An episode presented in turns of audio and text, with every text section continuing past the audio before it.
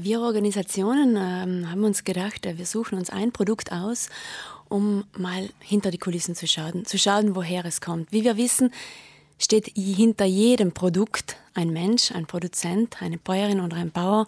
Irgendjemand stellt es her. Und manchmal stellen wir uns einfach nicht die Frage, woher das kommt. Und jetzt in der Vorweihnachtszeit eben haben wir uns überlegt, okay, Zucker ist in sehr vielen Süßigkeiten, in sehr vielen Backwaren enthalten.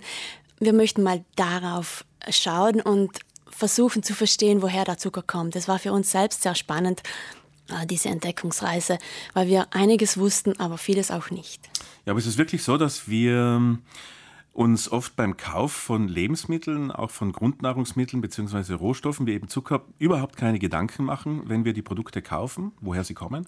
Ich glaube schon. Wir haben bei der Recherche entdeckt, dass zum Beispiel beim klassischen weißen Zucker kaum äh, draufsteht, ob das jetzt Rübenzucker oder Rohrzucker ist. Wenn wir denken, dass von den fast 180 Millionen Tonnen Zucker, die jährlich produziert werden, nur ein Fünftel von der Rübe stammt, aber vier Fünftel, also ganze 80 Prozent vom Zuckerrohr, dann ist das schon eine große Menge.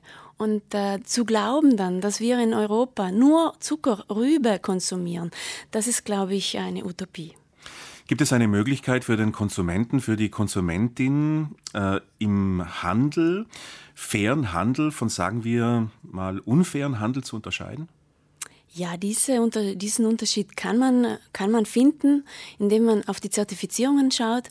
Also der faire Handel ist klar definiert, es gibt klare Definitionen, klare Kriterien, die eingehalten werden müssen und auch Siegel und Labels. Und diese sind vermerkt am Produkt. Also wenn das der Fall ist, dann kann man sich sicher sein, dass, dass die Ware aus fairem Handel stammt tauchen wir voll und ganz in den Zucker ein. Woher kommt der Zucker vorwiegend, den wir konsumieren und äh, was von dem Preis, den wir letztendlich im Handel bezahlen, bekommen jene Bauern ab, welche in den betreffenden Ländern Zuckerrohr anbauen? Ja, wie bereits gesagt, da stammt ein, äh, ein einziges Fünftel, also nur 20 Prozent aus dem globalen Norden, also die Zuckerrübe. Aber immerhin diese knapp 80 Prozent, die von Zucker Rohr stammen. Also ein Zuckerrohr ist wie ein, ist ein langes, gehört zu der Familie der Gräser, kann man sich vorstellen, bis zu sieben Meter hoch.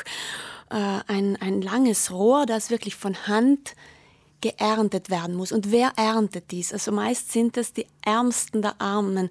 Also Zuckerrohr Bäuerinnen und Bauern fallen wirklich unter der Kategorie sehr arme Produzenten ein und die am wenigsten vom Profit sehen. Es gibt da sehr große Konzerne, Zuckerbarone, die den Preis bestimmen, die den Zuckerrohr dann effektiv zu Zucker verarbeiten und von dem ganzen Profit sehen die Zuckerbäuerinnen und Bauern eigentlich gar nichts. Hier wirkt dann der faire Handel entgegen. Es gibt wunderbare Projekte, wo sich Zuckerrohrbäuerinnen und Bauern zusammengeschlossen haben, also in kooperativen Genossenschaften.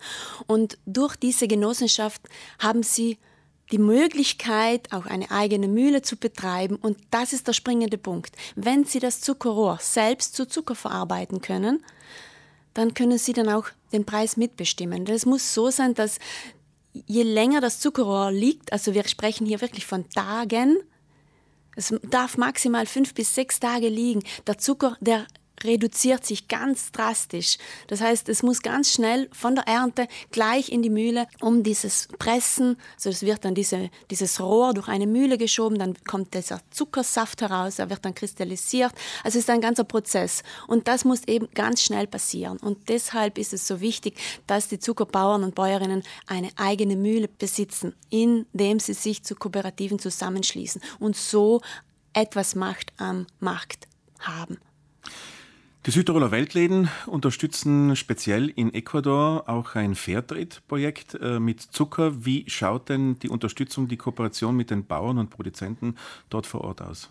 Also Ecuador ist eines der vielen Beispiele, wenn man im Südtiroler Weltläden schaut. Es gibt verschiedene Zucker- und Zuckerarten und Copropap in Ecuador ist ein sehr schönes Projekt, sagen wir mal. Es äh, befindet sich in einem Biosphärenreservat nicht weit von Quito. Ähm, dort gibt es eine Vielfalt, hunderte verschiedene Orchideenarten, sehr viele verschiedene Säugetierarten, die wir zum Beispiel, die es sonst nirgends auf der Welt gibt, die sind dort beheimatet. Und in diesem Biosphärenreservat haben sich vor gut 30 Jahren Bäuerinnen und Bauern zusammengeschlossen zu dieser Kooperative und haben nun oder sind nun dabei, diese kleinen Mühlen, die sie bereits besitzen, wird, sollte, es sollte eine große Mühle gebaut werden im kommenden Jahr, dass den Zuckerbäuerinnen und Bauern also die, die Arbeit nochmal erleichtert wird und dieser Zucker ist im Weltladen erhältlich. Das Problem dort in Ecuador ist, dass die Bäuerinnen und Bauern wissen, dass unter ihren Feldern Goldvorkommnisse sind. Und hier sind sie ganz stark am Verteidigen ihres Landes, weil es natürlich große Interessen von Seiten externer Betriebe gibt, diese Goldvorkommnisse zu holen. Frau Gritsch, noch ganz kurz eine, eine letzte abschließende Empfehlung an die Südtiroler Konsumenten und Konsumentinnen? Besonders jetzt in der Weihnachtszeit, wenn wir uns Freude schenken und Freude verschenken möchten, sollten wir vielleicht genau darauf hinschauen, woher die Produkte kommen.